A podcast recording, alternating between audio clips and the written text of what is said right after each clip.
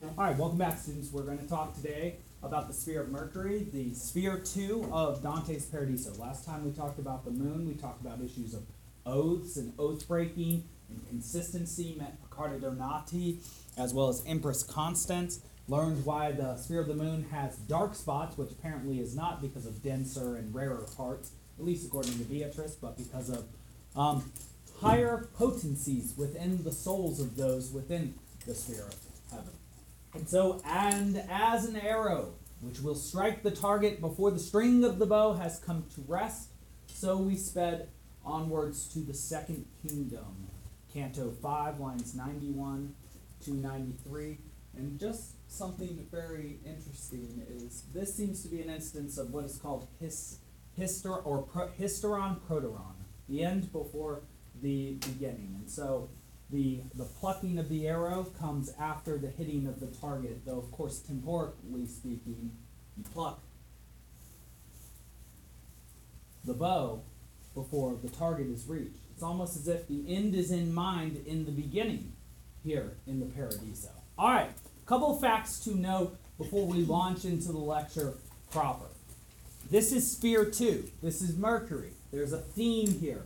The theme is ambition, or those who sought worldly fame. And so, something that we recall from the moon is that the very first three spheres of heaven are perfect with small imperfections, which may seem like a contradiction in terms. But remember, the moon are those who are constant with a little bit of marring in terms of inconsistency.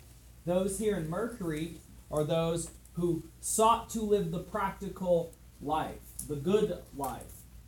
However, even though they wanted to achieve great things within the world, it was not simply because of noble aim, not simply to help the world or their particular state or religion, but sometimes for personal reasons, for personal glory, for personal fame. And so the problem with those within this sphere, if there were to be a problem, which they do happen to be in heaven, so they don't exactly have to act on it at this point, they did in purgatory, would be that they wanted something for themselves a little more than they wanted it for others. Not as charitable as they could have been, you might say. And so, a couple concepts that we're going to talk about today. First, we're going to do a very broad overview of Roman history. I'm just going to give you some facts that you should know, some mythological facts about, uh, say, Turnus and Pallas and Aeneas, some historical facts about Octavian, Brutus Cassius, uh, uh, Mark Antony, Cleopatra, and I'll even mention a Caesar whose name you probably don't know because there's not that much to know about him. We will also talk about just vengeance versus just punishment. There is a disquisition within Mercury about how is it that you can be punished for something that it is that you just, or how is it that you can be punished for taking vengeance on somebody in a fair way? And so, a big example of that, or I think the best example of that, of course, is Orestes from the Greek tradition. He executes his mother because she had illegally murdered his father, who was king. And so he kills her in order to execute the murderer of the king and also to retake his proper place in the world. And yet, the Furies, which are an embodiment of the insanity or the emotional dysregulation that one feels after harming a family member, are, so- are, are, are thrown onto Orestes. In fact, there's a trial if you ever read the Oresteia in the third in the third book called the the Eumenides, which is a word for the Furies, the kindly ones, is what is what that means. Uh, kind indeed. And so we will talk about how it can be the case that you can punish somebody fairly and still, well, receive punishment yourself. And so there is also, of course, the major idea of original sin and the death of Christ. Uh, that is something that Dante is going to jump into. He's going to talk about how is it that man first sort of lost his pride of place? How is it that he got it back? Because that will be his idea. That, like in a good game, if there's game over, you need to start over or there's no game because there's no you. So there's no one to play. And so, people that you will need to know from this sphere are Emperor Justinian, a 6th century Byzantine slash Roman emperor. He'll talk the entire Canto 6 and a good bit of 7 as well. Um, and Rameau, or Ramu, de Villanueva. And it, he'll sometimes be called Romeo, not the same Romeo as Romeo and Juliet. That Romeo comes like 200 years later. All right. Just write the A, B, and C here. So, in Canto 6, which fo- follows in the sphere of Mercury, it is unique in that it features a single speaker. It's very similar to in the Inferno when Ulysses speaks to us in the 26th canto. The 6th century emperor of Rome, Justinian, giving a sort of mythological history of the Roman Empire leading up to Dante's times, which was so afflicted with issues between the Ghibellines, which represented like Justinian, which are represented like Justinian by an eagle banner. And in fact, he will use the Roman imperial eagle, that was their symbol, just as that is the symbol of the United States, as the symbol for Roman conquest over time, which is very interesting because you might say, Mr. Schmidt, did the Romans get the idea of an eagle as king and their symbol from the eagle of Jupiter and the eagle of Zeus? And I would say, I cannot 100% confirm that, but I would say almost guaranteed. The eagle is the lion of the sky, it's the king of the sky. And in fact, that is often why, or at least that is why in the Purgatorio, an eagle plus a lion equals the super king, which is the image of Jesus in the Purgatorio.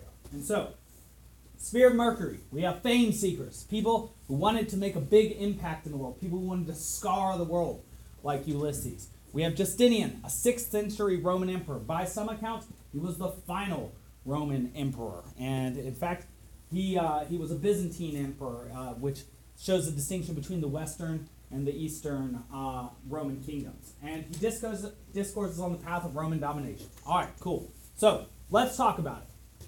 He begins in Book 6. He starts talking about Constantine's conversion of the Roman capital from Rome to Byzantium. Said this was the beginning of essentially the end. He says, I was Caesar and am Justinian. He says, I was Caesar because that is the word for king or emperor at that time. In fact, the Germans picked that up later on, and in fact, and they called their kings Kaisers, which is the exact same pronunciation as Caesar, or as how Caesar would be pronounced in Roman, Kaiser. He was Justinian the Great, and he ruled. Note that R there, not a not an about sign or an at sign, a circa sign, um, nor is that a born sign. 527 to 565. So he had about a 40 year rule, 38 years, very long. And he wrote a very popular book, or a very famous book called, called the Corpus Juris Civilis, or Civilis, the body of civil law. And so it's like his first super lawyer. All right, and so some things that we need to know about Roman history. We recall last year that the antecedent to the Romans were the Trojans, at least mythologically speaking, and that the Romans, through Virgil in his work The Aeneid, claimed to be descended from a very specific Trojan. And which Trojan was that? Well, that was Aeneas. We recall that Aeneas had to spend seven long years looking for a new home, tried to find a couple new homes. In, in fact, Thrace, he went to uh, Buthrotum. He went to, I think it was in Thrace that he built a city called Aeneadae. And there was even one other location where he attempted to settle Crete, yes. But there was still a plague sitting, sitting there because of the, the misdeeds of Idomeneus, the poor oath that Idomeneus made. Idomeneus from our first lecture. And so, we recall that Aeneas first defeated the Latins and the Rutulians in, in Latium, then founded a city called Lavinium after his wife, Lavinia, his, his now European wife. Recall that he had an Asian wife, Creusa, an African wife, Dido, and a European wife. So he has sort of a path of an eagle, just like the Romans. He made some ground, scarred the world as it were, was a great explorer, made his mark. And that then the capital of the then Trojan Latin people was moved to Alba Longa, which was where Ascanius ruled for, I believe, around 30 years. All right, the next major moment he brings up is a very famous moment in mythology. And I can only say that I think it was the second ever ruler of Rome. Uh, I think it was Numa, but I'll have Numa Pompilius, but I'll have to look this up the mythological story goes like this that when Rome was first founded, it only had men. And so If you want to have a civilization, though, what do you definitely need in order to survive longer than 10, 20, 30, 50 years? Yes, you need women. And so, what did the Romans do? Well, they supposedly had these um, they had these neighbors called the Sabines or the Sabines.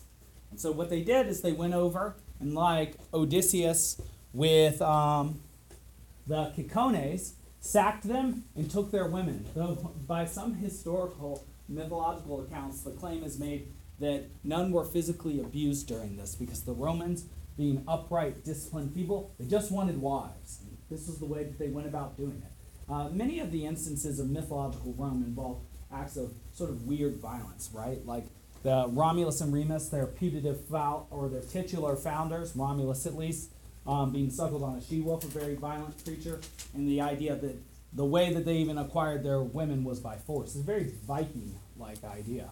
In any case, he also mentions Hannibal being defeated by Scipio, Scipio, who will eventually be called Scipio Africanus, precisely because he defeated an African ruler, the African general Hannibal from Carthage. Recall also that Carthage and Rome hated each other, at least according to the Aeneid, because of the who who were those two lovers?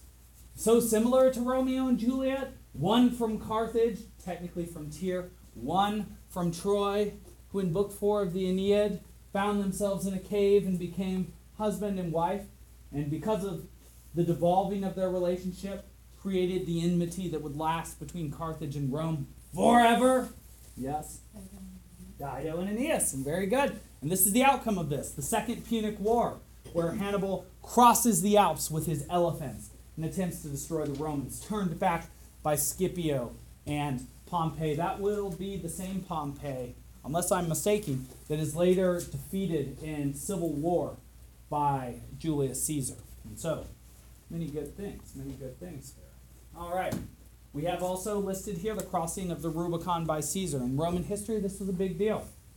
No army had ever crossed the river around Rome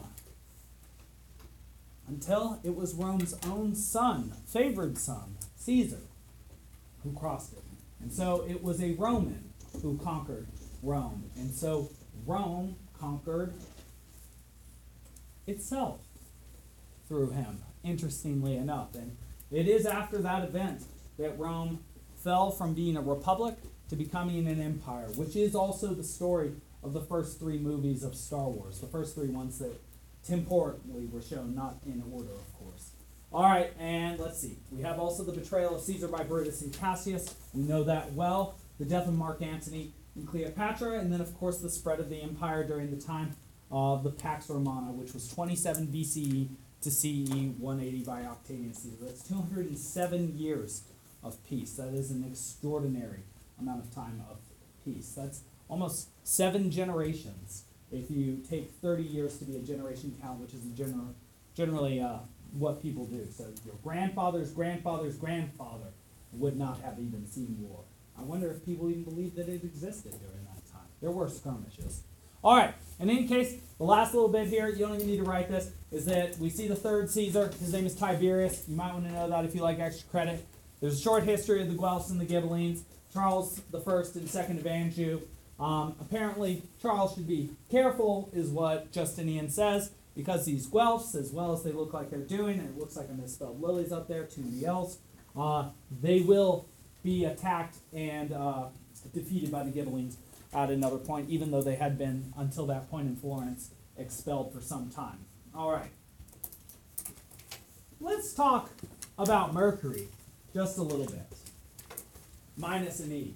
This little star is studded with good spirits who exerted themselves in order to acquire honor and reputation. Okay. And they take pleasure in the fact that they have gotten what they deserve here. Because this is the sphere of just reward for just punishment. Ah, we're starting to understand something about why this sphere is called Mercury. we call that Mercury is the Roman name for the Greek god Hermes. Hermes is the god of transactions, of communication, of something going from one place to another, travel, transaction, trade, tra, tra, tra. Some all things that require trust. Hmm, interesting. Very good. And so this seems to be the sphere where we will determine what the proper relationship between goods are, or between actions and effects. If I do this, what do I get for it? And that is something that's very important to us. Of course, we in a capitalist economy in 21st century America very much care about what we get for what we do because A, we can see the future, and B, we value our time. And so, we also receive here an account for the reason and the differences, the reason for the differences in souls. And I think this is interesting because this is a, an account not only for why humans are different within a society, but also why there are apparently differing spheres in heaven. Because the idea is different voices, this is 6 124 to 126, make notes sound sweet. And so different stations in our life make a sweet harmony amongst these spheres. The idea is that heaven is like a garden, or even better, because this moves through time, a melody. Think about a song. A song is is it one or is it many? On the one hand, you say it's one harmony, but on the other hand, you say it's made up of many different notes, of many different lengths, of many different pitches and tones. And so I might ask the same question not only about a song, but about a society. And the second question I would ask about the song is Is the diversity of the notes within it something that makes the song boring or interesting? Interesting. If it were all the same note, that's just a sound, right? That's nothing. It's boring within two seconds. But an interesting pattern song with new things that happen throughout time, and then recursions back to old things, and then slight changes in the pattern, which let you see both the past and the present and the future, because you can see now where the song is going based on where it's been, based on the changes you see now. Well, I wonder if this is supposed to be how we're supposed to see reality, and also how we're supposed to see the people around us. Just as the notes in a song, each one, well, here's the question Is any note in a song irrelevant to the song? The answer is, of course, no. You notice when somebody misses a note when they're playing a piece of instrument. You hear it, there's an absence. Well, a song, that's a small, relatively unimportant thing, even if it's a famous song. What about a society then? Would there be any part too small or so small that it were unimportant or inessential to the whole? The idea seems to be no, it matters not how small your part is. Your part is just as your part your part is equally essential to the whole. And I think that's beautiful. All right, and also note that we will be talking about the concept of the contemplative life versus the active life. Of course, the souls here uh, pursued the active life. That means exactly what you might expect it to be. Somebody who wants to make a mark in the world. Our contemporary idea would be someone who goes into business or to sales. That's an active life. There's a contemplative life, more somebody who wants to be a university professor or or or a librarian, somebody who likes the quiet life of thinking. Hmm. All right. Only need A and B here. And so, because they so longed for earthly honor, prestige, and glory, these souls fulfilled their active lives, but did not focus on developing their contemplative lives, which would have led them towards the object of all thought God. Since God's justice, that is apparently going to be a big concept in this canto, these two cantos, is infallible and perfect, therefore, the place where these souls rest is the perfect place for them. As there are different wonderful smells and sights in a garden or different notes in a symphony, so are these souls, still called shades, perfectly content with their allotted place in the universe. And that was a point that I, I started and didn't make earlier. Recall that the first three spheres are marred by some sort of small, not sin so much as um, imperfection. Perhaps those are the same things. And not only will the moon be inconstant, Mercury uh, tend towards fame seeking and ambition, but Venus will be love that is a little bit curdled and spoiled by what you would expect lust. All right, good. So, next person that we need to talk about. Justinian mentions a great just man. And so, what we're going to get here is evidence that in the world people don't get what they deserve. And I'm going to contrast this with another person who makes that claim, but is perhaps wrong in making that claim when he applies that reasoning to himself. Pierre de la Vigne from book 13, or excuse me, Canto 13 of the Inferno. Recall, he said that he He was unjust against his just self. So Justinian also mentions the great just, fair man Romeo.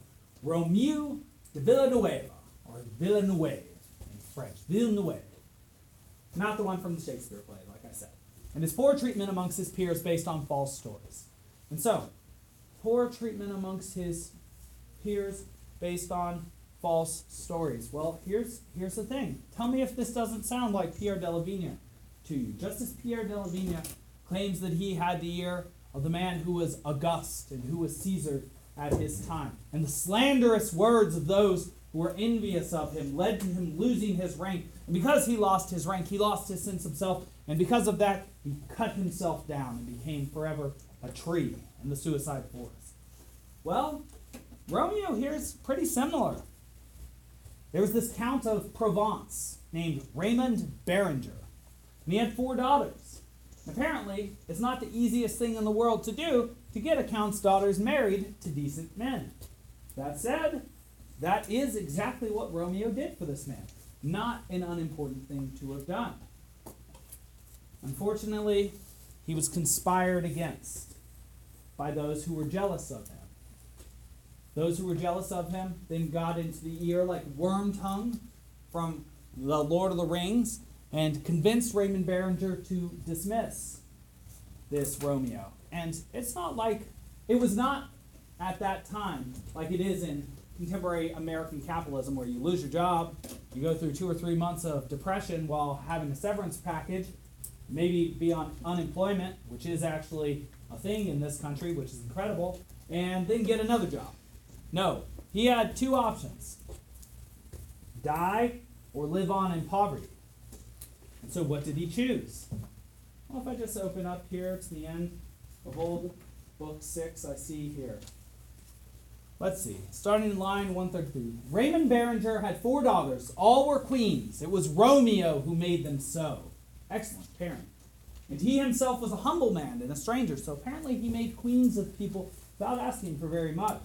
And then ugly talk, that's envious talk, induced the count to require this just man to account for his actions. Very interesting there. Who calls Romeo just? Does he call himself just, or is he called just by another? Called just by another. Called just by another. Who was it that called Pierre just? Let me read to you what he says from Inferno 13 very quickly. Uh huh. If I can find it very quickly. I had the double keys to Frederick's heart. Yes. Ah, yes. Line 70 to 72. My mind, with its taste for scorn and anger, thinking by death to escape the scorn of others, made me unjust against my just self. Here's a big question Pierre is in hell. He says he was just, and he was unjust against his just self. Romeo is in heaven. Somebody else says that he was just. Who is it that has to determine for you? Whose judgment are you more willing to accept? Justinian's judgment of Romeo's quality based on where Romeo is in heaven?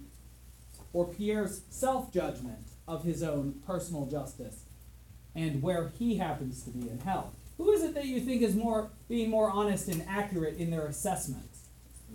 Justinian, of course. His name is Justinian. His name means justice body, which is incredible. Which is incredible. Which almost is like if you want to see the worth of someone's words, what should you look at? The what's of their actions. What are the things that come after actions, which is why we do everything? There are causes and there are also effects, the effects of their actions. See what it is. See where it is that these guys got if you want to see whether you should trust their words or not. Where did Pierre end up? Killing himself and in hell? Not a great place to be. Where did Romeo end up? In heaven? What did both of them endure? Terrible scandal? Who dealt with it better? And that's a question for you to answer. He went from there, or excuse me, and then ugly talk induced the count to require this just man to account for his actions. This is important because you might not have noticed this, because this is hard to understand unless you read it slowly. And he gave 7 and 5 for every 10. 7 and 5 is a math equation. It means 7 plus 5. What does that equal? He gave 12 for 10. Does that mean that he gave more than he was asked to or less than he was asked to? More. That's like us saying that we gave what percent? 110%. Yes, it is actually pretty close to that. 6 over 5, 12 over 10. It's actually 120% that he gives, apparently. And so, was he justly accused of not having Raymond Berenger's interests in mind? No. He was persecuted unjustly. And he went from there in poverty and old age. And if the world knew the heart he had, begging his livelihood across at a time, much as it praises him, it would praise him more. What he did is he accepted his fate. These people led him to poverty, and well, because he knew that it was that he had done the right thing and that those who conspired against him did so maliciously and with evil intent, he was totally okay accepting poverty rather than their company. Which suggests to me that there might be something more important in this world even than worldly success. Even though that's a very difficult thing to conceptualize. And I do recommend that you pursue success. All right.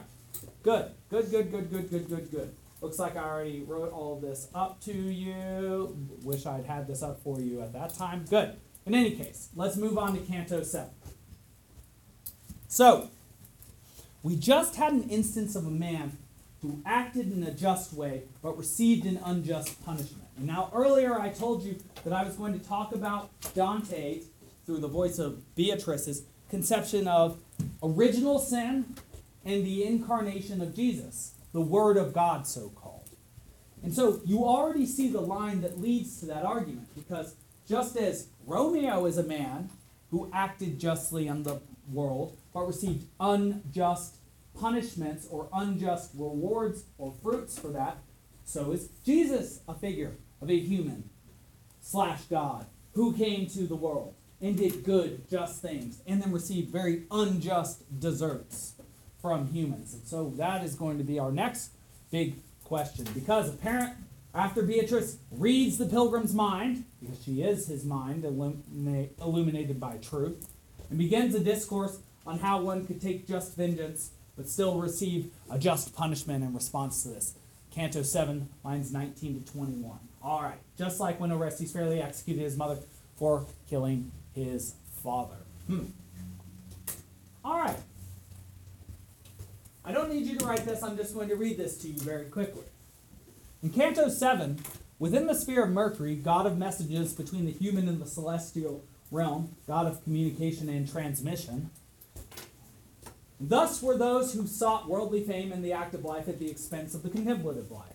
We encounter a question which has to do with a mercantile understanding of the relationship of just actions. Just for y'all to know a couple things, the word merchandise and the word merchandiser and the word mercantile, all of those words come from Mercury, and they're all related back to Mercury. So whenever you see that merch sort of word, you can think that it's a bit hermetic. Well, we encounter a question of how do you correctly compensate people for what it is they've done? The most original compensation system we know from Hammurabi an eye for a what? An eye or currency for an object or two objects of equal value being exchanged is the image we receive. A necessity for balance, or libra, is what is conveyed by the actions in this sphere. Remember earlier that oaths were considered. and the agreement necessary between the participants, the theme that governs this sphere is therefore balance between two parties a judge and a judged, a seller and a person buy, and a buyer. And so, have you ever questioned why we do not dispense justice as an eye for an eye? or how we can trade unlike goods. It's very weird. Why trade works. Have you ever thought about that? How we use these weird like pieces of paper that have like kind of some numbers on them and lots of germs, and then somebody gives you a steak, or they give you a Porsche, or they give you a computer, or they give you a service every month. Why is it that when you give somebody something that looks nothing like what they give you, they will still give you that thing that they offer you? They will fix your car when you give them seven not crisp uh, dollar bills that say some, you know, probably twenty dollars on them or something like that. Why is it? How is it that exchange actually works? And so, well, this goes down. I'm just going to skip C and D here to E. This question: Why did God become man? Because that seems like an instance of a relationship between two parties where an injustice occurs. Because if I, just broadly speaking, know the story, there was a first man named Adam. And that first man was tempted by knowledge. Some say carnal knowledge. And he learned from it. And because he learned from it, he fell. He came to be in a deprived or a fallen state, a state in which he could not know something that he had once known. A, a fall from grace is sometimes what people call, or a fall from innocence, or a fall from naivete, like children becoming adults, leaving Eden, or the kindergarten, as we call it. And then there was another man, a second Adam, they say, named Jesus, who was the Son of God, and was God, oddly enough, who was a man and a God, came down to the world, did good things, was crucified for it. And the idea behind that was not that humans had forever despoiled themselves, but that through his act of sacrifice, humans were then redeemed. That is very bizarre reasoning. How is it the case that a man coming down and then being killed by humans would redeem humans rather than further damning them forever? The idea seems to be the reason he came down was to die for humans. And let's understand what that reasoning is. Ah, yes, and I have here a picture and a quote from St. Athanasius God became man in order that men then become God. Very odd, very interesting. Interesting. So let's lay out the reasoning. I'm going to have to go as quickly as I have to go here because this is difficult thinking. Dante first describes Jesus as God descended to earth as man. He then claims that God as man must be the most just creature on earth because the idea of a God is perfect. And so if a God becomes a man, it would be a what sort of man? A perfect man. If it's a perfect man, is it the fairest possible man? Of course. So this is the fairest possible man. That's the idea. Well, if you kill the fairest possible man, have you done the unfairest possible thing? Because if they're perfectly fair, what do they deserve? Reward or, ju- or punishment? Reward. And so, what is the reward we give to the fairest man? Death, crucifixion. That's quite right. And then, so again, my question How then does this remove sin from man rather than forever blacken his soul? Good question. Well, if Jesus is the most just man on earth, and this is a syllogism, just and justice involves, and this is the minor, this is the major and the minor premise here. The major is Jesus is the most just man on earth. The minor premise, justice, involves giving each his due. Therefore, Jesus deserves the greatest reward which can be given. Very good, we laid that out. And he was killed completely unjustly. Well, what does that mean? That means he was given the worst reward possible rather than the best one uh, for the most charitable act possible, which is dying for other people. So, hmm. Beatrice says this act by man of killing the most just possible creature that could exist is unforgivable by man. So it seems to be the case that man could not forgive himself for doing this because the being who he kills was so fair that there is nothing he could ever do to make up for such an unforgivable crime himself. Okay, that's powerful reasoning. But that's not where we're ending. Since God is the greatest being in creation, and therefore does not need or desire any charity or gift from man, ah, I see. If charity is the greatest thing that can be offered or love, then it has to be offered, not simply received to be the greatest possible act. I see part of the reasoning here. Part of the reasoning why, at least for Dante through the mouth of, mouth of Beatrice, God must have descended to the earth is so that the greatest possible being could give the greatest possible gift to the greatest possible creation, which would be what creatures? What are the only creatures ever that could ex- that could actually appreciate charity being given to them? Humans. We're the only ones with minds. So part of the reason seems to be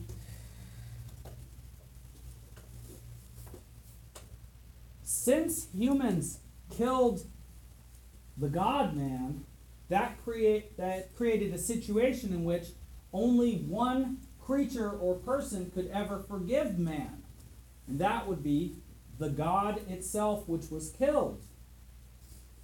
But when the God itself, or Jesus, is killed by man, and man is in an unforgivable state, that makes it possible for the God to do the most supreme act of kindness ever, which is to forgive an unforgivable act in order to show the tremendous value of the creature which is forgiven. Because if the greatest creature ever is killed by humans and then forgives humans, that is the greatest act of charity ever done for any possible species, which would mean what for the value of humans? That we're so special that we're worthy of the forgiveness of God even after killing him? How special does that make you as a creature? Is there any creature that can be more special than that? No. In fact, even mythologically speaking, which creature, greatest creature ever created, is not that special? Because he lives down in a hole in hell forever, according to Dante. Satan. And so, according to Dante's reasoning, which creature is even greater than the highest angel? Because if because this creature will actually be forgiven, is forgiven. Humans. That is a powerful argument, I think. I think a very powerful argument. All right, and just I'll just finish the argument here. And so in order for God to even give charity, man had to commit the ultimate sin or choose against God so that his uh, so that God could forgive him for turning his back on God. Without a mistake, no forgiveness, no great act of charity, no showing the tremendous value of man. And this makes sense because if God repaid an injury for an injury, God would have been injured by man. But it but as God and man share an eternal nature, it cannot by definition be affected or changed. God can't be injured by man if because God as a concept is perfect, that which is perfect cannot change, that which cannot change cannot suffer corruption or pain or imperfection. So God therefore could not suffer an injury from man, but as the ultimate force in the universe, conceptually, he could forgive man for what appeared to be the ultimate crime because there was no injury. There was no crime. So man, in acting against God, simply acts against himself. And so it is actually, by Dante's reasoning, in your best interest to act according to the Logos, or that which is called God. All right, we have a lot more to talk about soon.